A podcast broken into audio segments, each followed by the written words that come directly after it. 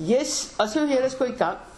Øh, sidste gang, der endte jeg med Kuba-krisen i 1962, og den øh, redsel, den spredte i, i faktisk hele verden, og, og i hvert fald til mig og, og min kæreste. Øh, og i min iver for at nå frem til Kuba-krisen, så glemte jeg at nævne, at vi havde en statsminister fra 60 til 62, altså i ganske kort tid. Han hed Kampmann, og han blev statsminister efter H.C. Hansens pludselige død.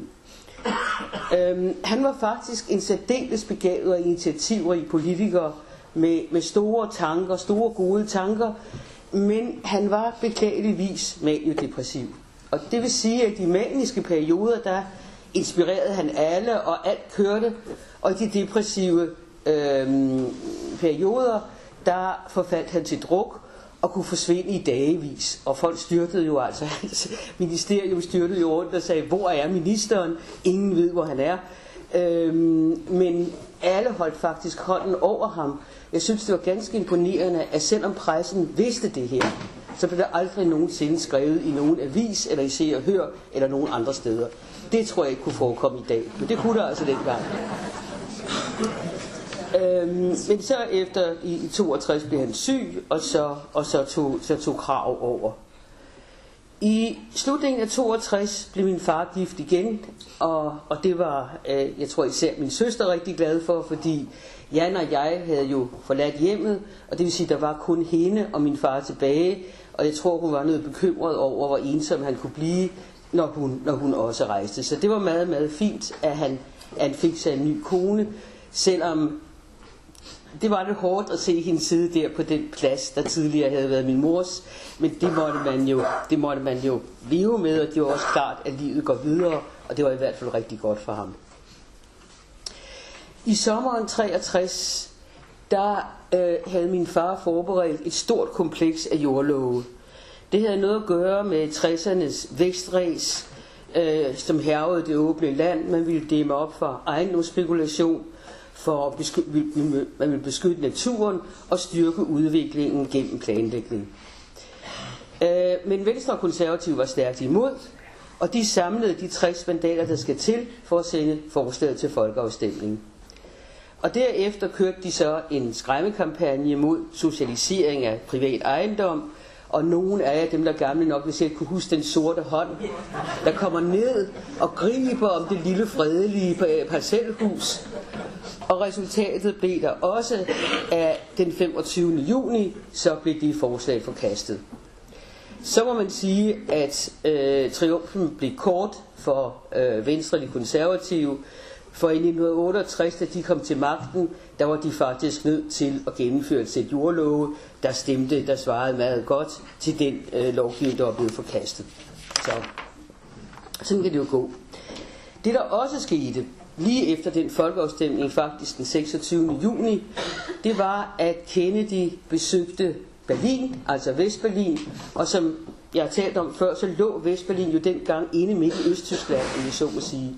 Lå der som en lille enklave inde i Østtyskland, og Kennedy kom på besøg og priste berlinerne for deres udholdenhed og deres mod, og han endte med at sige, at i den frie verden, der må vi alle sammen sige, ich bin ein Berliner.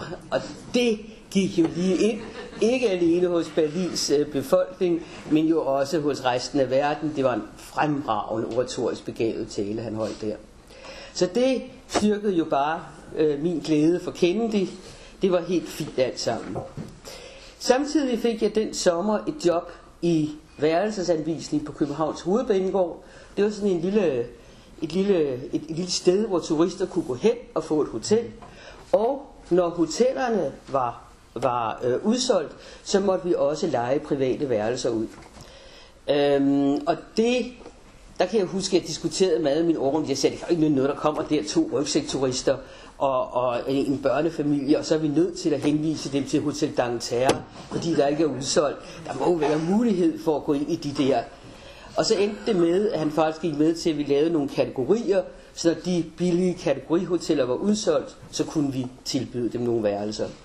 Og det gav anledning, det var sådan set utroligt sjovt at stå i værelsesanvisningen. Nogle gange, jeg kan huske, der en gang kom en og klagede sig og sagde, hvad er der galt med dit værelse? Jeg har været ude og se, det ser da fint ud. Ja, sagde han, der er ikke noget galt med værelset. Men altså, jeg er træt af, at hvert ene store hund står og slikker mig i hovedet om morgenen. så sagde jeg til ham, jamen så luk dog din dør, menneske. Hvorefter han sagde, hvad for en dør? Og så, og så, så viste det sig, at de der mennesker havde lånt en dør hos naboen, som de havde sat op dengang, da vi var ude og inspicere værelset. Nu var der altså ikke nogen.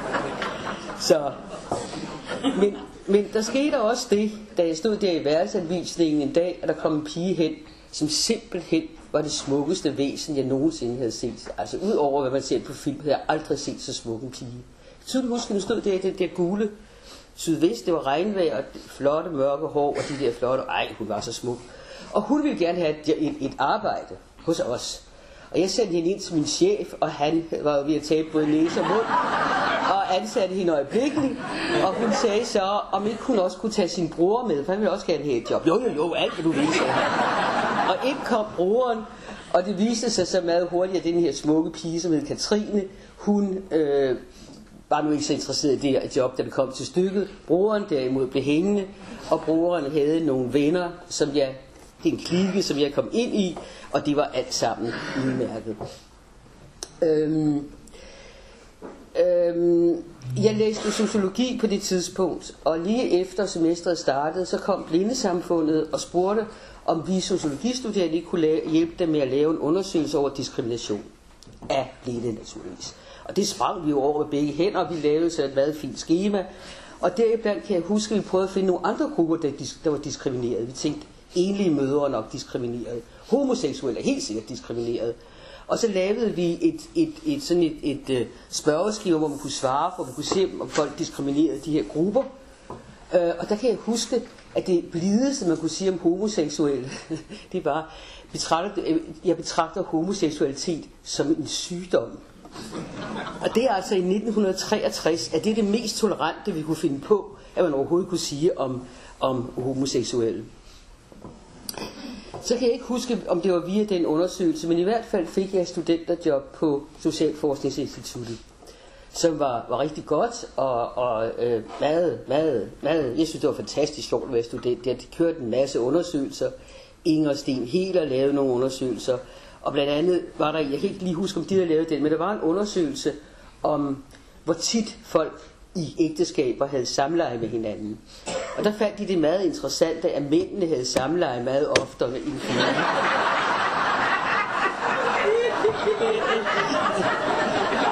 så, øh, så, øh, så sagde jeg jo, jamen så har I jo så har I utroskabsfrekvens lige der for øjnene af jer. Øh, men der var der nogle af dem, der mente, at der måske også kunne være tale om, at de, at ikke alle var helt sandru i, i, i sådan en undersøgelse. Men så skete der også det, at jeg en dag var alene om aftenen på Socialforskningsinstituttet. Det var en dag, hvor vi netop havde lavet en ny undersøgelse. Og så ringede der en journalist, og, sagde, og sagde, så sagde jeg, jamen... Åh, oh, tættere på, ja. Okay, er, er det bedre nu? Længere ned. Sådan. Okay. Så, så ringede der en journalist og, og spurgte til den her undersøgelse. Og jeg sagde, jamen, jeg er kun student, altså jeg, jeg ved ikke noget. Åh, oh, sagde han, du må have hørt noget til frokostbordet eller et eller andet. Lidt om det her, ikke? Er du, du er jo derinde. Ja, sagde jeg, jo. Men altså, jeg er jo altså kun student. Ah, sagde jeg, det må da, det må da kunne. Og så sagde jeg, jeg tror nok, det var sådan, at... Og næste dag, så stod der jo på forsiden af, jeg tror, at Politikens Socialforskningsinstituttet øh, viser, at det er sådan, at... Og da jeg kom ind, der kom en rasende fris, der var direktør for det, farende ind og sagde, hvem har talt med avisen, ikke? Og jeg tænkte, nu bliver jeg afsløret, og sagde, det, det er mig. Øhm, og så kom jeg ind på Frises kontor, og jeg begyndte at sige, vi, vi kan vel lave et dementi eller sådan noget. Et dementi, sagde han. Er du sindssyg? Det er første gang, vi er på forsiden. Så, det, øh, så jeg, jeg fik lov at beholde mit job. Øh, men så var der nogen af dem, der lavede en undersøgelse, som egentlig bekymrede mig rigtig meget. Det var en undersøgelse over børnevenskaber. Børnevenskaber og børneuvenskaber. Og de, de viste sådan set nogle ret interessante ting, fordi i første klasse, når man spørger børnene, hvem vil du helst sidde ved siden af, hvem vil du helst lege med i frikvarteret, så skal de alle sammen, Anne Marie og Olav. Alle sammen. Og jeg undtagen selvfølgelig af Marie og Ola, men alle de andre. Øhm, når man derimod kom op i 5. klasse, så var det meget mere differentieret. Så var det Michael og Jakob, der ville lege med hinanden, og Hanne og, og Birgitte og sådan noget. Øh, og det var sådan set sjovt nok, synes jeg. Det var, sådan meget interessant. Der var bare det kedelige ved det, at de stillede os negative spørgsmål. Hvem vil du ikke lege med i frikvarteret? Hvem skal ikke med til din fødselsdag? Og der så man så det samme mønster. Og det synes jeg simpelthen, jeg sagde, det kan I sgu ikke være bekendt. I kan da forestille jer skolegården der, når de er sådan, jeg sagde, det var Annette, jeg ikke ville lege med jer. Jeg vil heller ikke lege med Annette, det har jeg selv skrevet i skemaet. Altså, det, der, det kan da ikke være rigtigt, at I laver sådan noget, og, og, og der bliver jo mobning mellem børnene, og, og, og Øhm, det der så var lidt interessant var i 5. klasse, hvor det så var differentieret, der var faktisk i de 10 klasser, der var tre 5. klasser, der sagde, vi vil ikke svare på de spørgsmål, det er tageligt, det kan man da ikke. Og det synes jeg var rigtig flot. Øh, jeg var lidt skuffet over, at det ikke var lærerne, der sagde, at de spørgsmål skal mine elever ikke have. Men det var da flot, at ungerne i hvert fald kunne sige fra. Men jeg snakkede så med de der, jeg sagde, jeg kan ikke forstå, at jeg lavede de negative spørgsmål. Det synes jeg simpelthen ikke er rimeligt. Og der var de sådan meget øh, cool. Jamen altså, det er videnskab, og det er der ikke noget at gøre ved, og det kan godt være, at der er nogen, der, der øh, ikke har det så godt med det, men vi, øh, det vi prioriterer, det er videnskab, og det må, kan du også godt forberede dig på, at hvis du vil være sociolog, så er det videnskab, du skal, du, du skal prioritere. Så jeg, jeg blev lidt i tvivl om det egentlig var sociolog, jeg ville være, men, øh, men øh, nu måtte jeg, jeg jo se. Så sker der det øh, den, den 22. november at Kennedy bliver skudt. Og jeg fandt ud af det på den måde, jeg kom cyklerne på min cykel, og på vej hen til nogle venner, og så stoppede jeg for rødt lys, og så så jeg, at der stod nogle mennesker ved et stoppested og snakkede med hinanden, rimelig ophidset, og de, og de snakkede om nogen, der var blevet skudt, og så stoppede jeg og sagde, hvem er blevet skudt? Og så sagde jeg, at det var Kennedy. Og jeg, jeg er ikke sikker på det, sagde jeg. Ja, de havde hørt det i radio, og det var de fuldstændig sikre på, og han, han var blevet skudt, sagde jeg, men han død. Ja, det, det mente jeg altså helt bestemt også, han var. Øhm, og jeg, øh, jeg, blev, jeg blev simpelthen så enormt ked af det. Jeg vendte om på min cykel, og jeg kørte ud til min far, fordi jeg tænkte, at altså kunne vi måske snakke lidt om ham, eller han kunne måske hjælpe mig lidt med, eller et eller andet. Han, desværre var der ikke nogen hjemme, så jeg, jeg endte med at køre, køre hjem til mig selv med tårerne løbende ned ad kinderne, og hørte radio og, og hørte de der ting. Og jeg, det var, det, var en, det var en hård dag, synes jeg. Det var en, øh, en, det var en forfærdelig dag. Og det der også skete, det kunne jeg jo se, da jeg kørte tilbage gennem byen. Folk stod i små klynger, vildt fremmede mennesker og snakkede med hinanden. Og det de snakkede om, det var at kende, de var blevet skudt. Det har jeg aldrig nogensinde set, hverken før eller senere i, i København. Øh, men men øh, så gik det jo, så ved vi jo alle sammen, at tre år senere, nej, det var først i 68, fem år senere, så bliver først Martin Luther King skudt. Og der kan jeg huske, der var jeg, der var jeg gift med, med min mand, der var amerikaner. Og jeg kan huske, at vi, tændte et lys, og vi sad og snakkede om, at måske kunne det give, være en øjenåbner for amerikanerne. Måske kunne hans død måske have en eller anden god betydning også. Og få måneder efter, så bliver Robert Kennedy skudt. Og der kan man, øh, der kan man på båndet, der var jo, der var jo, han var fuld af journalister, da, da det sker. Og der kan man på båndet høre en, en kvinde råbe, not again. Og det var præcis, hvad, hvad vi alle sammen tænkte. Ikke igen, det kan da ikke passe, at den anden bror også skal skydes. Men det blev han altså, og det var så, og det var så inde på, på, på Kennedy-klanen, og inde på, på en, noget, jeg så som en epoke, en tid, hvor vi stadig troede på fremdrift og fremskridt for hele verden. Øhm, Kort efter øh, skete der så det, at min far blev in, involveret i en episode, som nogle af jer måske også kan huske, den om stinklapperne. Ideen var, at alle biler skulle have sådan nogle stinklapper på, fordi så mente man, at når de så kørte igennem søl og så videre, så ville det ikke sprøjte ud på øh, cyklisterne, men, men bare sprøjte op på bilen. Og jeg husker, at min far var en del i tvivl og sagde, altså, men i Sverige, sagde han, der havde de lavet en tunnel for at undersøge, om de virkede. Og der havde det vist, at de virkede, så der var ingen grund til, at vi også skulle bygge en tunnel for lige fra at undersøge det her. Så han indførte krav om stinklapper. Men det viste sig jo meget hurtigt, at de stinklapper, de stinkede præcis lige så meget på, på øh, cyklisterne og fodgængerne, som når man ikke havde stinklapper på. Så det hjalp ikke overhovedet. Og derefter så øh, blev den lov ophævet, og bilisterne blev rasende, fordi de havde jo der i dyre domme købt stinklapper til deres biler, og nu var der overflødigt. Og jeg kan huske, at de kørte ud og smed alle de der stinklapper ind i vores have. Der lå de i forhaven. En kæmpe bjerg af stinklapper. Det var, ja, det var jo en fredelig demonstration, og, og, og det, kunne man jo det kunne man jo ikke sige så meget til. Øhm, der i, i begyndelsen af 1964, øhm, der øh, bliver min, nej, min moster Eva, altså min mors søster, havde været syg et stykke tid, og jeg havde besøgt hende nogle gange, og jeg kunne se, at hun led præcis, at det er præcis det samme som min mor. Det kunne der ikke være nogen tvivl om, at symptomerne var præcis de samme. Men hun var meget, jeg ved ikke, hun var jo selv læge, så man skulle tro, hun bedre end nogen vidste, hvad vej det gik. Så jeg ved ikke, om det var for vores skyld. Hun blev ved med at snakke om, at til sommer skulle der ske dit og dat, og hun ville gerne sine sommerkjoler ind, så hun kunne gennemgå med sådan noget. Og en af de aller sidste gange, jeg var der, der sad der en fast vagt ved hendes seng. Og så sagde hun, ja, der sidder en ung mand, han skal lære noget om sygdomme. Han er medicinstuderende. Han sidder her for at, at, at kunne følge mit sygdomsforløb. Og jeg, jeg synes, det var enormt mærkeligt. Øhm, og hun, hun, øh, så der, der, det var så lige før min søster og jeg tog ud på vores store rejse, men, men, øh, og hun døde, mens vi var væk. Øhm, og da hun var død, så var jeg som 21-årig den ældste kvinde i hele min mors slægt. Min mor, hendes to søstre, min kusine i USA, de var alle sammen døde af kræft. Øhm, så jeg regnede sådan, med, sådan set med, at jeg ville blive allerhøjst 50 år gammel. Men øh, sådan kom det jo altså ikke til at gå. Men det troede jeg faktisk dengang, så jeg tænkte, det er om at få noget ud af livet, mens man har det. Og så i april 64, så tog Inger og jeg på vores store rejse. Meningen var, at vi skulle i kibbutz. Det var der rigtig mange unge, der gjorde det dengang, så ned og arbejdede i en kibbutz i Israel.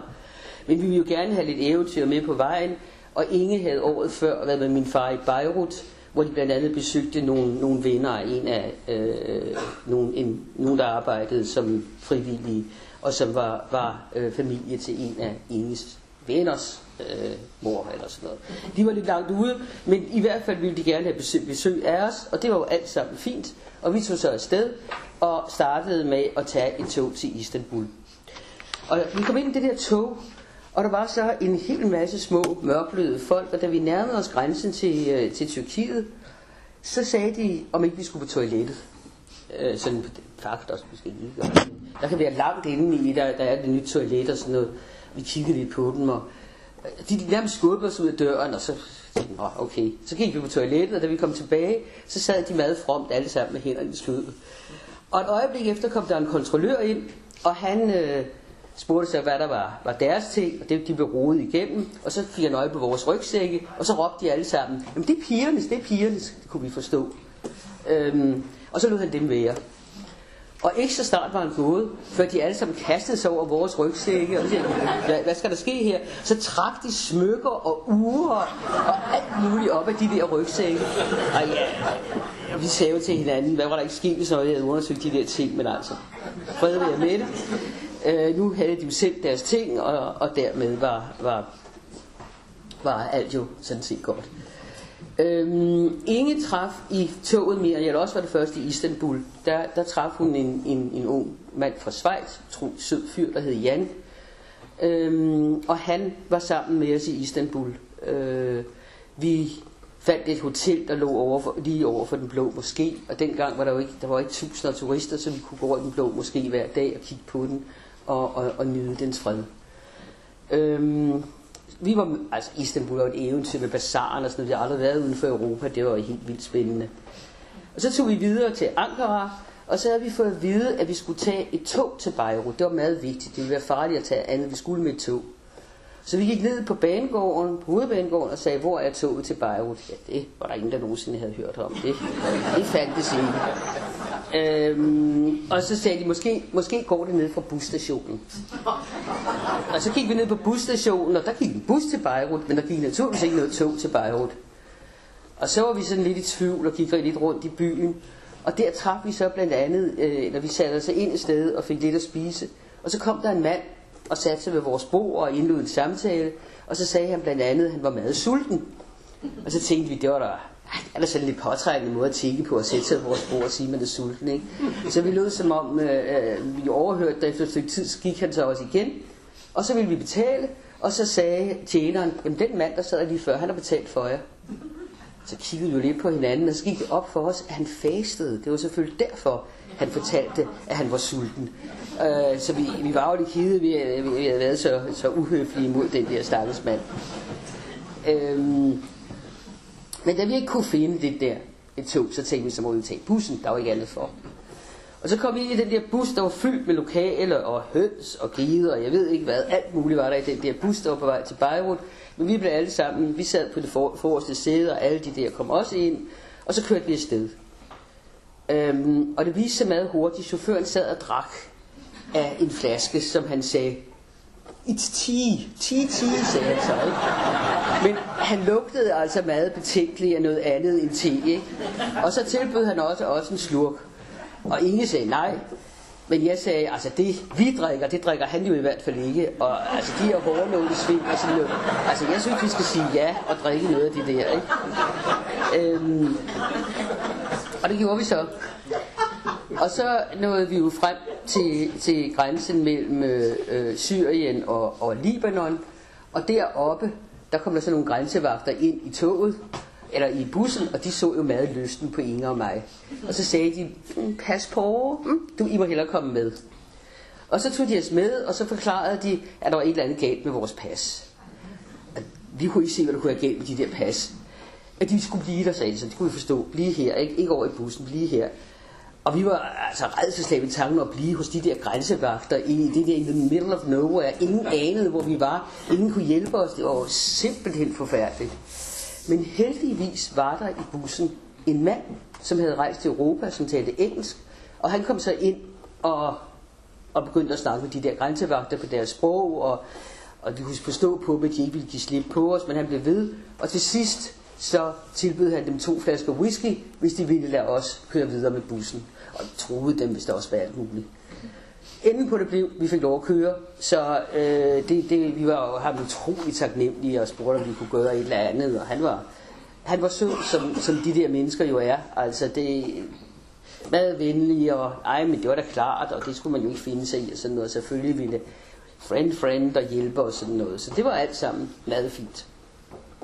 Så vi nåede frem, og, og da vi nåede frem til Beirut, som dengang var en utrolig smuk by, altså den lå lige ned til vandet, og der var sandstrand lige udenfor, og lige bag, lige bag ved byen simpelthen, der rejste bjergene sig, og der kunne man så stå på ski. Det vil sige, man kunne faktisk stå på, altså om sommeren kunne man bade i havet om formiddagen og gå op og stå på ski om eftermiddagen. Det var, det var et vidunderligt sted.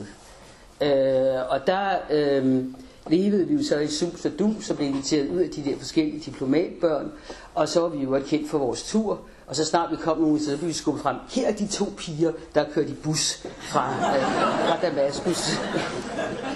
så det var alt sammen glimrende. Og så, øh, da, vi, da vi så var færdige med vores, øh, vores øh, ophold der, så kørte vores værter os igennem Jordan, og vi så Baalbek og Petra, som er utrolig flotte ting. Og så kørte de til Jerusalem, som var det eneste sted på det tidspunkt, man kunne komme fra de arabiske lande til Israel. Og vi gik ind igennem Jerusalem, og vi kom til vores øh, kibbutz, hed Ramal Yohanan. Og der kunne vi jo så se, at børnene, øh, det, var, det var en rigtig øh, kibbutz, børnene var anbragt i børnehus, og folk, man måtte godt gå ned og amme sit barn naturligvis, hvis det i stedet var et ammebørn, men ellers så skulle børnene være i børnehuset hele dagen. Og man måtte ikke engang putte dem om aftenen, det havde man nogle særlige puttere til. Det skulle ikke være forældrene, men man kunne have en times tid der om aftenen og lave et eller andet sammen med dem.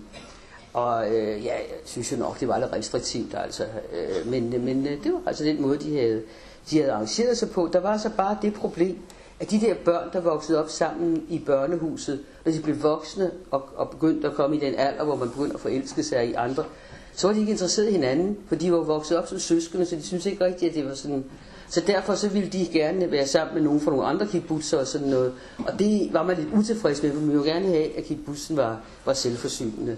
Men man var ikke få det hele. Øhm, der var mange unge fra hele verden øh, i den kibbutz, og vi boede i et særligt hus, og det vi blev sat til var at plukke æbler. Eller rettere ikke at plukke æbler, men at tage alle de små og dårlige æbler ned fra træerne, så de resterende æbler kunne vokse så store og, og lækre. Og ja, ej, det var et dødssygt arbejde, altså. Jeg tænkte, hvorfor, hvorfor ryster I ikke bare træet, så falder de dårlige jo af, ikke? ikke? Det kunne der ikke være tale om, og så faldt der måske også nogle gode af. Og jeg må indrømme, at jeg tænkte lidt, det er altså, de har al den her gratis arbejdskraft, at de virkelig synes, at de har nok til, at man kan gå og plukke æbler på den måde. Men vi synes, det var, ja, jeg synes i hvert fald, det var jo sindssygt kedeligt. Og så øhm, fik vi et andet job, som var at male stakit. Der var en meget lang stakit rundt om den der kibbutz. Og det var jo altså ikke særlig sjovt, også fordi så kom fluerne og satte sig på en. Nej, det var heller ikke særlig sjovt. Så da vi havde været der i en, ah, måske 14 dage, vi skulle have været der en måned, så sagde vi, ej, nu tror jeg, nu tror jeg, vi rejser videre. Og det vi gerne ville var, at vi gerne ville ned til øh, et land, der lå helt nede ved det Røde Hav. Og vi tog så en bus til Beersheba, der ligger halvvejs imellem øh, den beboede del af Israel og, og Elat. Ned gennem ørkenen til Beersheba. Og så viste det sig, da vi kom derned, at man kunne ikke komme videre den dag. Og det eneste, der var i den by, det var et meget dyrt hotel, som vi ikke havde råd til. Og så tænkte vi, hvad gør vi nu? Altså. Og så blev vi enige om, at så måtte vi jo hellere hitchhike. Og så stillede vi os ud, og, men det der med at hitchhike, det var selvfølgelig en meget god idé, men der kom bare ikke nogen biler, så... da vi havde stået der et par timer, og nærmest var ved at opgive det, så kom der faktisk to biler med unge franske mænd i. Og de stoppede, og de ville så gerne have en pige i hver bil, og ingen kørte i den forreste, og jeg kørte i den bagerste. Øhm, og så, da vi kom til Elat, så kørte den der forreste bil bare videre gennem Elat. Og så sagde vi til de franskmænd, hey, vi skal af her, og vi skal finde vandrehjemmet sagde de, vi skal videre, og de andre, jamen, kan I sætte os af, sagde jeg så. Ja, de andre har jo kørt videre, sagde de, så nu må vi jo også. Så tænkte jeg, at det går jeg lader min lille søster køre afsted med de der øh, folk. Så vi kørte med, og vi kom ud til noget, der hed Coral Beach, øh, hvor de havde tænkt sig at, at være om natten, og vi sagde, at vi mente, det var for, for dyrt for os. Men de sagde, at de ville gerne betale for os. Jeg sagde, ej altså, Øh, det, det er vi ikke interesseret i. Kan I ikke køre os tilbage til? Vi, vi kan bo på vandrehjem, vi vil gerne tilbage. Ah, så spis nu lidt mad, og så finder vi ud af det. Og enden på det hele blev så, at de, at de, tog, at de købte et værelse til os. Og vi var naturligvis knap kommet i seng, før det bankede på døren. og så havde de tænkt sig nogle seksuelle tjenester for deres velvillighed. Ikke? Og så blev vi rasende, og så gik vi simpelthen vores vej, der midt om natten. Og en af dem kom rendende efter os og råbte, nej, nej, jeg har ikke været med, og I må gerne, og jeg vil gerne have i bord og sådan noget, men det kunne ikke nytte noget. Nu var det sket. Ud med dem. Så gik vi ned på stranden, men der havde jeg læst, at solen var så stærk der. Så hvis man lagde sig på stranden og sov, så kunne man risikere at ikke at vågne igen. Fordi så kom solen og, og, og øh, strålede på en og var så varm, så man, så man nærmest ville, ville dø af, af det, øh, inden man nogensinde nåede at vågne. Og, øh, så så det synes jeg ikke var nogen god idé. Men der var så et, sådan et, et tag med et noget stål, stoltrådshegn omkring. Og så sagde vi, vi går ind under det der tag. Og det gjorde vi så, der var ovenkøbet så også på drømmescenen. Så vi lærte os på dem og fandt en udmærket søvn, som man gør, når man er ung. Og den næste morgen, så vågnede vi ved, at en stemme sagde, Hey Willy, look what I found.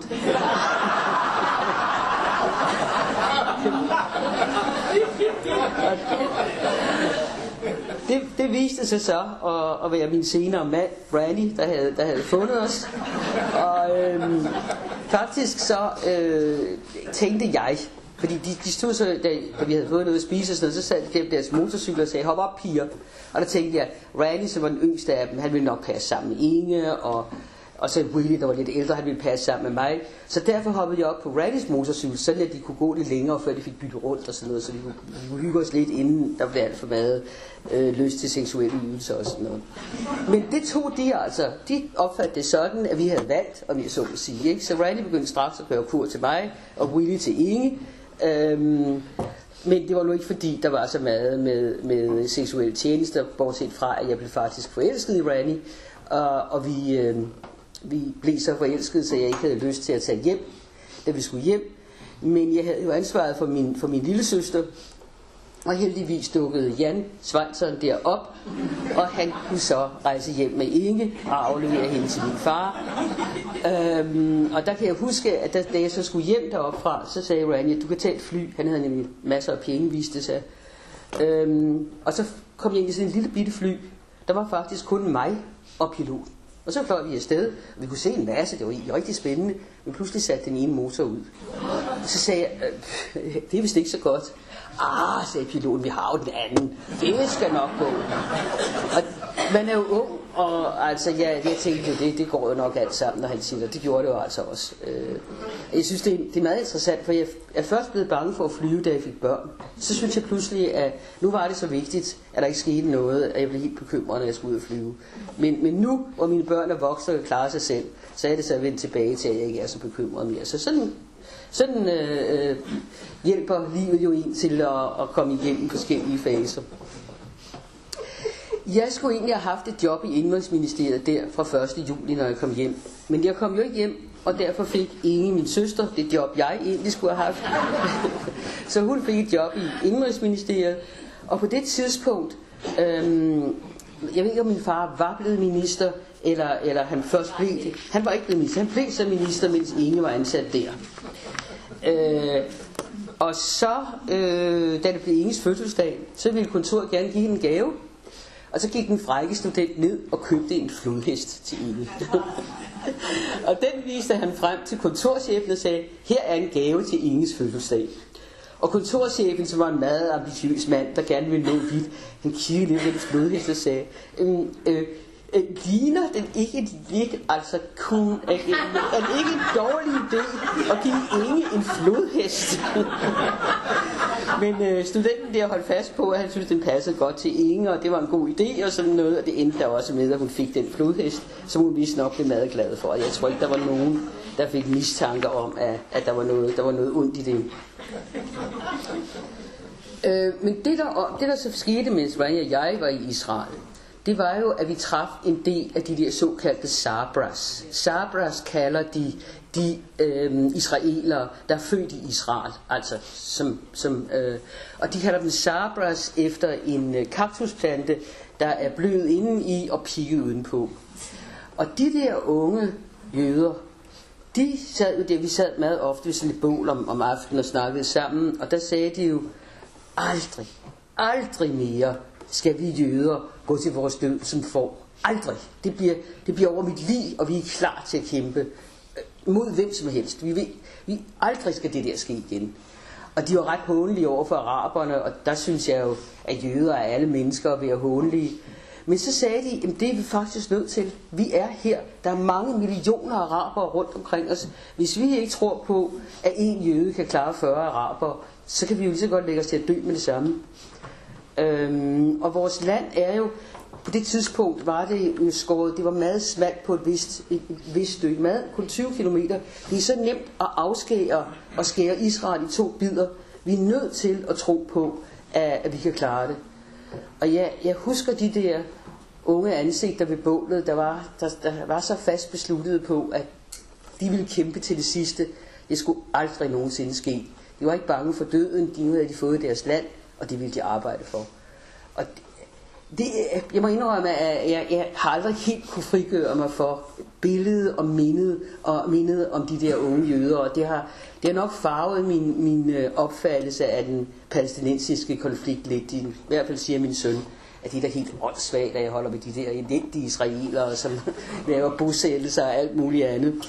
Men jeg, jeg har altså en svaghed for dem, som jeg ikke, som jeg ikke helt kan komme ud over. Jeg lærte så også at dykke, og jeg lærte at, at komme helt ned på øh, 50 meter fri, fri dykning, hvad der er, hvad der er rigtig langt. Øh, men det er så i øvrigt ikke så forfærdeligt morsomt, fordi farverne forsvinder efterhånden, så man kommer længere ned.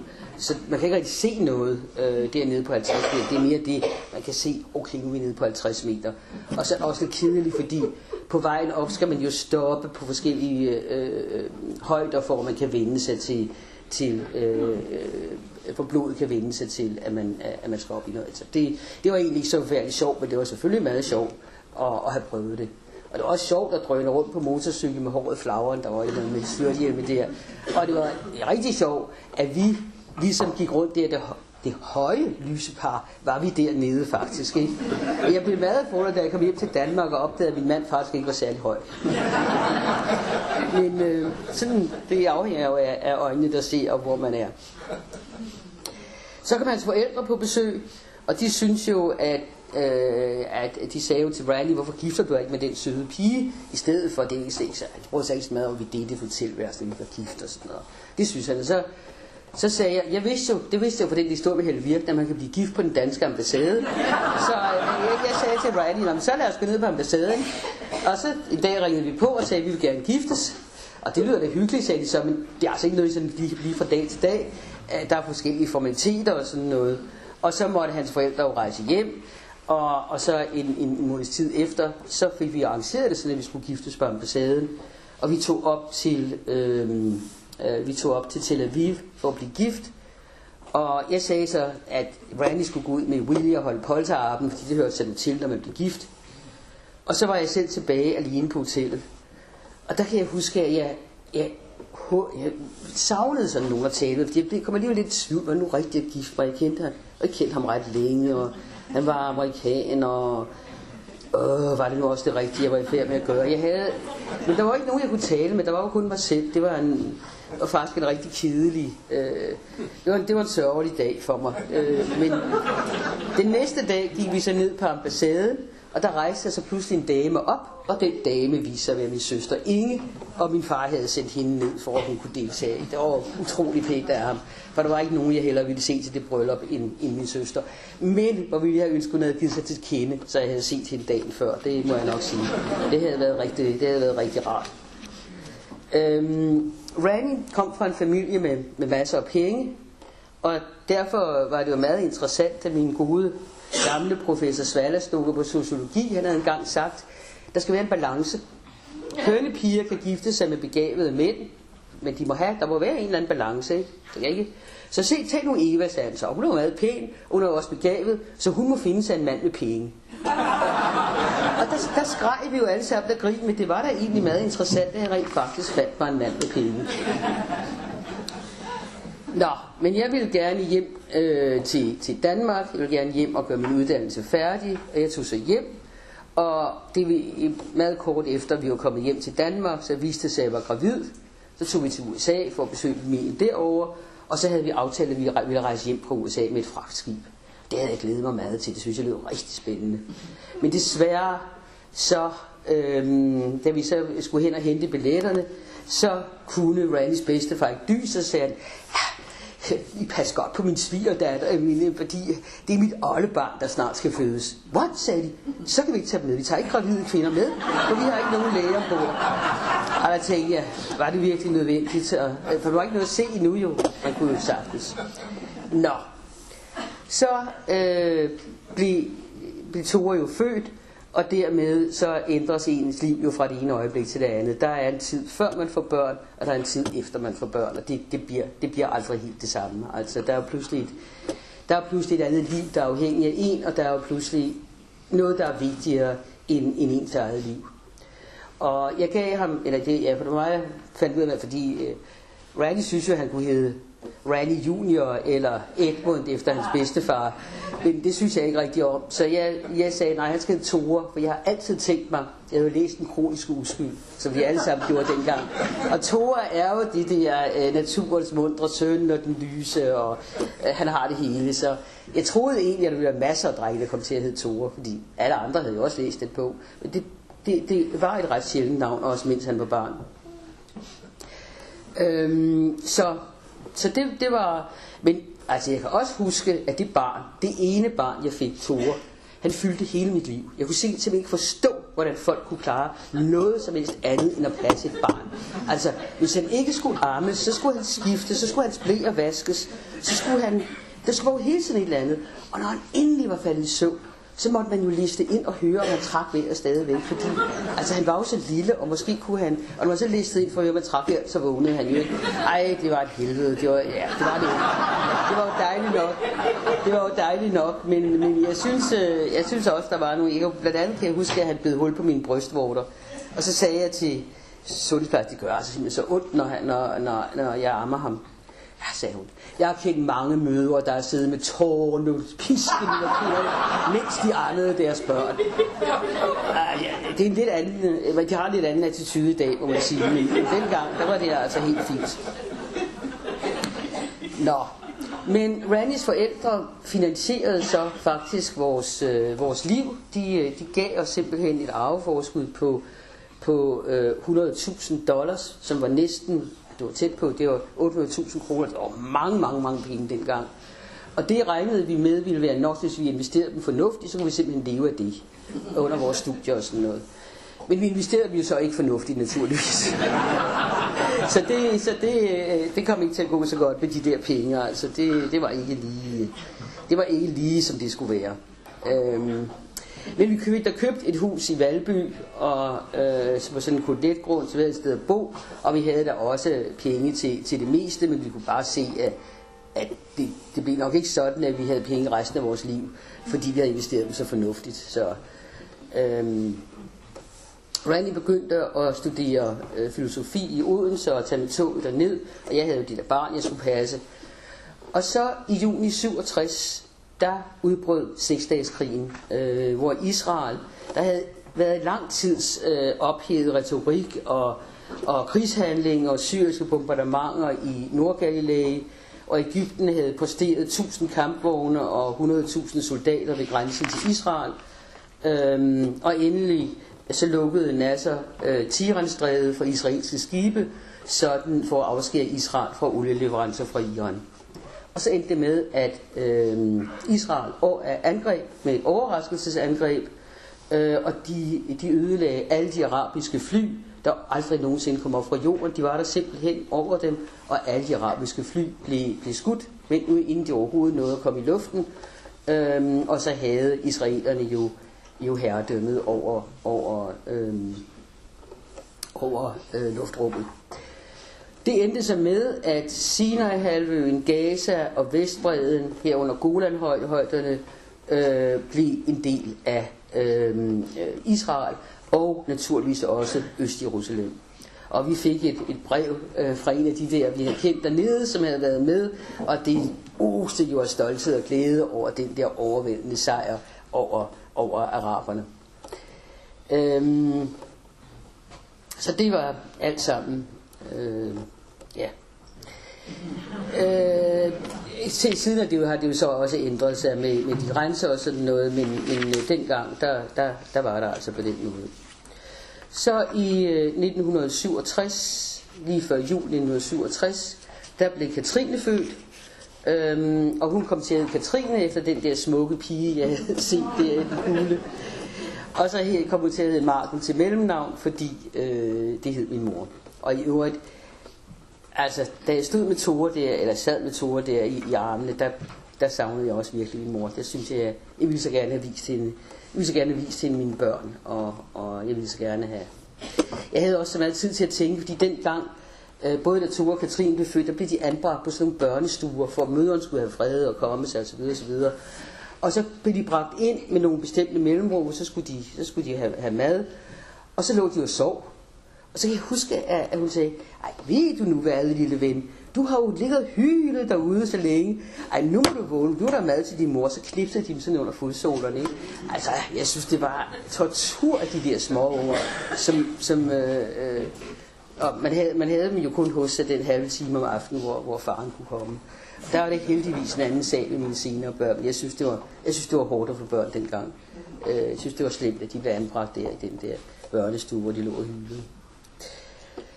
I januar 68, øh, kort tid efter Katrines fødsel, så gik min ministeriet krav af, og, det, og der øh, viste det sig så efter valget, at min fars drøm om at blive Folketingets formand, som han havde haft i rigtig mange år og talt om i rigtig mange år, han mente, det var den fornemmeste plads i demokrati, den, øh, den kunne ikke blive til noget, fordi konstellationerne var altså sådan, at der ikke kunne blive plads til ham som Folketingets formand. Og han synes jo, han havde, han havde arbejdet 11 år uafbrudt som justitsminister, og det, det, det var den længste tid, nogen havde været justitsminister i et hug siden Nellemann i 1875, og derefter fire år som indrigsminister, så han synes jo egentlig, at øh, det måske havde været meget passende som blevet Folketingets formand, men der var altså forskellige, ja, ligesom der var øh, nu, da der skulle findes en ny formand, så var der forskellige politiske ting, der skulle gå op i en højere enhed, og det endte altså med, at han ikke blev Folketingets formand. Og det, det synes jeg, det, det, det synes jeg var synd. Øh, jeg synes, at han havde han gjort et godt stykke arbejde. Han liberaliserede lovgivningen på en række områder, fandt brede forlig, for eksempel om øh, han videre, han, han udvide adgangen til prøveløsladelse til abort, han lavede ministeransvarlighedsloven og sådan noget. Så jeg synes, det var synd, at, at, han, at han ikke kunne, at han ikke, den, han, den drøm ikke kunne blive opfyldt for ham. Øhm, og det gjorde så også, så havde han tænkt at han skulle være til formand, og når så den periode var overstået, så ville han skrive sine erindringer. Øhm, og så sagde vi til ham, du kan da skrive dine erindringer alligevel, far, du har jo stadigvæk en masse ting, du kan fortælle. Nej, det synes han ikke. Når han ikke var Folketingets formand, så synes han, så var der ikke noget ved at skrive sine erindringer. Og det, det, var, det var sødt, synes jeg. Øhm, men sådan er politik. Går op og det går ned, og han fik altså ikke. Den, den drøm kom ikke til at gå i opfyldelse. Jeg startede så i 68, der i, i, i februar 68 på psykologistudiet, fordi jeg tænkte, det der sociologi, det er ikke ser på, jeg vil, sådan som de bærer sig ad og alt det der med videnskaben. Nu prøver jeg med psykologien. Men jeg havde jo mit lille barn øh, med, som jeg armede, Katrine, Øhm, og der havde jeg egentlig troet, de ville være sådan rimelig, øh, altså psykologi og altså sådan positivt. Det var de ikke. De synes, det var meget irriterende, det der barn, der var der. Og, og, og så var de jo alle sammen marxister og, og meget, øh, meget, meget troende marxister. Så det blev jeg, det blev jeg ret hurtigt, øh, det blev jeg ret hurtigt træt af. Men så i maj 68, så rejste øh, min veninde Marianne og jeg til Paris. Hun havde været dernede som au pair og hun ville gerne vise mig Paris. Og det ville jeg jo også rigtig gerne. Øhm, og lige før vi tog afsted, der fik vi nogle bekymrende meddelelser, der var sådan noget uro i Paris og sådan noget. Men altså, vi havde jo vores billetter, og vi var unge, og så dag. tog vi os ikke af. Vi tog afsted til Paris. Og i flyet derned, der var der en, ja, der var meget interesseret i os, og han var meget bekymret for vores sikkerhed, og han mente, at han nok hellere måtte vise os Paris, fordi det var et meget farligt sted for to unge damer at gå rundt alene. Ah, sagde vi, vi mente jo nok, vi kunne klare os. Nej, nej, sagde han, nu kunne jeg, han kunne fortælle mange historier, og en af dem kan jeg huske, fordi den var virkelig ret øh, skræmmende. Det var et ung par på bryllupsrejse. De havde været i Paris og gået i operaren, og der havde de truffet en nydelig herre. Og han havde til starte med en pause, og købt et glas til dem og sådan noget. Det havde været virkelig hyggeligt. Og bagefter havde sagt, skal jeg ikke køre hjem? Jo, det var det da gerne, og ind kom. Så kan man så køre i sin vogn, og de hoppede ind på bagsædet og kørte afsted. Og da de så kørte lidt, sagde han, åh, jeg har et brev, jeg skal have postet. Jeg holder lige ved en postkasse og sagde til en unge mand, kan du ikke lige løbe ind med brevet? Ja, I kan forestille jer, hvad der sker. Ikke så starter den unge mand ned af bilen, før afsted af bilen med bruden, og hun har aldrig set siden. Det lød jo, det lød jo så ikke så rart, men altså. Nå, men så blev han afbrudt af, at piloten sagde, at vi skulle lande i en ny lufthavn. Uh, vi kunne ikke lande i, i De Gaulle, øhm, fordi der var, der, var, der var lukket på grund af strejker og sådan noget, så vi skulle lande i den nye lufthavn. Og så landede vi i en lille lufthavn. Jeg ved faktisk ikke, hvilken uden for Paris. Og der var så en bus, der kørte til den yderste udkant af, Øh, af Paris, og sagde, her sætter jeg jer af, og der er jo ikke, ikke nogen offentlig transport, men der er heller ingen taxa. Og så stod vi så der. En, vi kiggede så efter, nu havde den der, den der herre, han havde jo været kommet handy ind nu, men han var ikke at se nogen steder. Øhm, øh, og der var selvfølgelig nogen, der ringede fra telefonbokse og kom blive hentet af venner og slægtninge og sådan noget. Men vi og nogle andre, en lille flok, begyndte at gå med vores øh, kufferter ind mod byen. Og efterhånden sivede folk væk. Øh, og så gik faktisk kun Marianne og jeg i de der øde gader. Øhm, og det, det, det var virkelig mærkeligt at gå i sådan en, en tysk storby. Øh, det var ikke så sent endnu, det var måske ni eller sådan noget lignende. Men der var fuldstændig stille. Og jeg tænkte, jeg kan ikke lade være med at tænke på, på krigen, fordi der, jeg havde jo læst, at øh, da tyskerne gik ind i Paris, så gik alle pariserne ind og lukkede dørene efter sig. Så det der sejrige indtog, de havde forestillet sig, det blev meget kedeligt, for der var ikke en menneske på gaderne. Øhm, men nu gik vi jo altså her og kunne mene om den ting, og så til sidst så sagde jeg, nu går vi ned ad en gade og ser, om vi kan finde et hotel. Og vi kunne godt finde nogle hoteller. Vi kunne finde fire hoteller. De var alle sammen lukkede. Men så lidt længere stod der en gruppe mennesker uden for noget, der også lignede et hotel. Så der får vi jo ned, og det viste sig, at det var et hotel. De var i færd med at lukke de ville nu gå hjem. Og der var ikke nogen på hotellet, sagde de. Så sagde jeg, ej, kan vi ikke få en nøgle til et værelse, vi skal bare være der i nat og sådan noget. Og det fik vi så nøgle til, både til indgangsdøren til et værelse, og det kunne vi, vi kunne bare gå derop. Øhm, og så sagde vi, ja, kan vi få noget at spise? Og spise, sagde det tror vi ikke. Alle restauranter er lukket. Og det var de også. Vi prøvede, der var ikke nogen. Men så dukkede der en lille gammel kone op, der så, at vi stod derude for restauranten og så triste ud, og sagde, at, øh, at vi kunne komme med op til hende og få lidt mad. Og Marianne synes, det var meget betænkt at gå med den der gamle kone. Men jeg var sulten, så jeg sagde, så kan du bare, du kan bare gå op på hotelværelset, jeg går lige op og får lidt mad. Nej, det, ville, det skal så siges til hendes ros, det ville hun dog ikke. Så hun gik modstræbende med. Og så kom vi ind i køkkenet, og Marianne sagde, der er ingen køkkentrappe, Eva. Øh, og så sagde hun i øvrigt, at hun kunne ikke spise noget af religiøse grunde. Og det er også taget på hovedet. Så hun, men nu talte jo flydende fransk, så hun underholdt den lille kone, og jeg spiste med god appetit, pølser og ost og hvad der ellers var. Smagte alt sammen glimrende. Men Marianne ville ikke have noget, ikke engang plads vand, fordi det var ikke de der religiøse grunde. Hun var bange for, at der var en anden. Og da klokken så var halv 11 eller sådan noget, så ringede det på døren. Og så øh, sagde konen, hvad er det så sent? Hvem kan det være? Og Marianne og jeg så på hinanden, og Marianne sendte mig en madsigende på. Så hvad? Og så gik hun ud, og sagde, så kom hun ind og sagde, det er min søn. Og den der søn, det var sådan en meget muskuløs ung mand med tatoveringer rundt omkring. En rigtig bortført type faktisk. øhm, men han, han viste sig nu at være sød og rar, og en, kort efter så gik vi så, og så gik vi over på vores hotel, og da vi kom op på vores hotelværelse, det var sådan op på tredje sal eller sådan noget, så kiggede vi ud af vinduet, og så kunne vi se, at der var nogle unge, der var ved at bygge en barrikade nede på gaden. Og øhm, nede den anden ende af gaden var nogle betjente ved at, at stille sig op i formation og gøre sig klar til at storme den her barrikade. Og de stillede sig så op i sådan nogle der var en, en der, der øh, øh, fortalte, hvad de skulle gøre, sådan noget, en officer eller sådan en, nu hedder i politiet. Så, så de, vi stillede dem op i de der rækker og sagde, så nu går det løs, ikke? Og så råbte de, øh, så brølede de, mens de løb frem. Og i mellemtiden så forsvandt de unge lige så stille ned ad, ned ad sidegaderne. Så de løb frem mod den der øh, barrikade, øh, uden at der var et menneske, øh, de kunne, de kunne angribe. Det, det synes vi var ret morsomt. Men vi holdt nu hurtigt op med at grine, fordi pludselig så var der noget, der sved i vores øjne. Øhm, og det var så noget tårgas, som de havde. Øh, så vi måtte gå ind igen og lukke vinduet. Øhm, og den næste morgen kunne vi jo så se, at vi stadigvæk var langt fra, fra centrum. Øh, der kom så nogle unge mænd, der gerne ville bære vores kuffert. Mm. Øhm, og Marianne sagde straks, nej, så vil de have seksuelle ydelser. Det gør du ikke.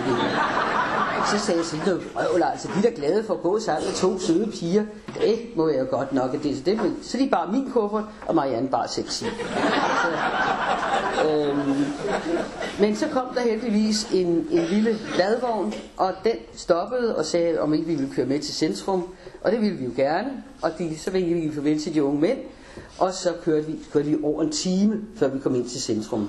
Så det var jo virkelig heldigt. Og da vi kom derind, så det så ud som om, det var en borgerkrig. Altså, der var spor af barrikader, og gader var brudt op og sådan noget. Det, var, det, det så meget dramatisk ud. Men der var ikke, folk var sådan, der var ikke det store. Vi fandt vores hotel og sådan noget. Om aftenen gik vi så ned på Sorbonne, som er det store parisiske øh, universitet, hvor alt det her er, er startet.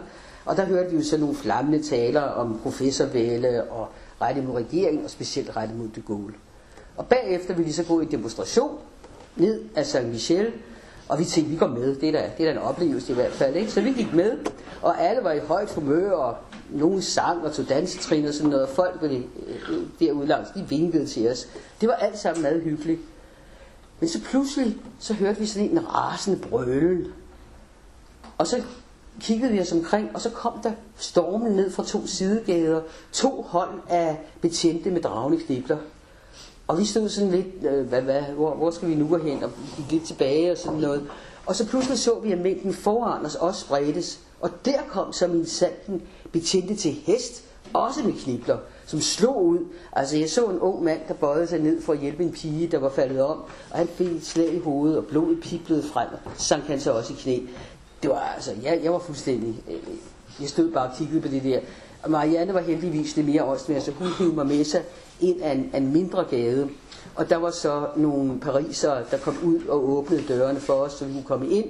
Og vi blev så skubbet videre ind i en, i en lille gård, så der kunne være plads til nogle flere. Og der kom flere og flere ind, og de sidste, der kom ind, de var, altså, de var noget forslået.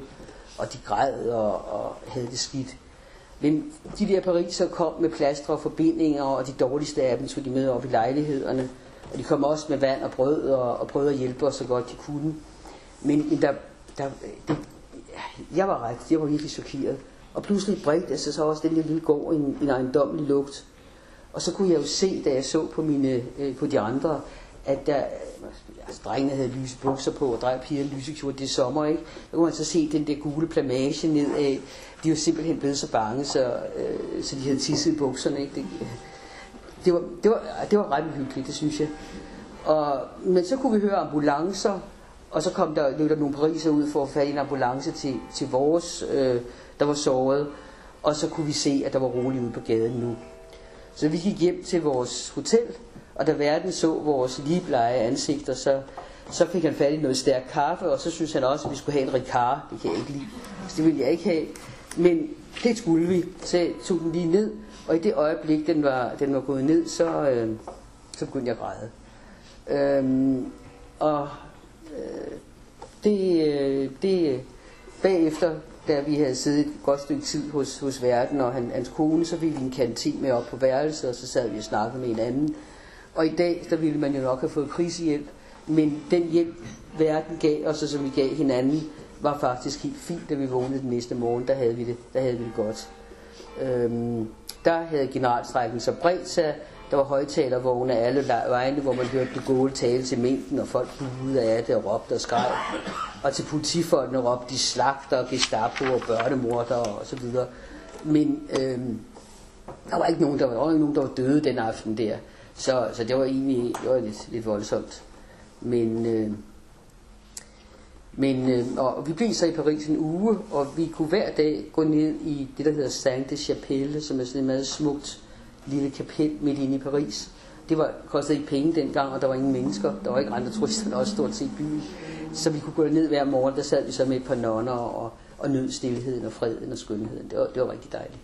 Og da vi så, jeg ved ikke hvordan vi fandt ud af det, men, men vi var på det danske hus, og på en eller anden måde, så vidste de, at der ville komme en flyver kl. 15 øh, den dag, vi skulle hjem. Og så gik det på det danske hus, og så fløj. Så, fløj, så kom der en bus, og så blev vi fløjet hjem. Så det var sådan set den tur. Ja, og nu er klokken 6, så nu når vi ikke mere i dag.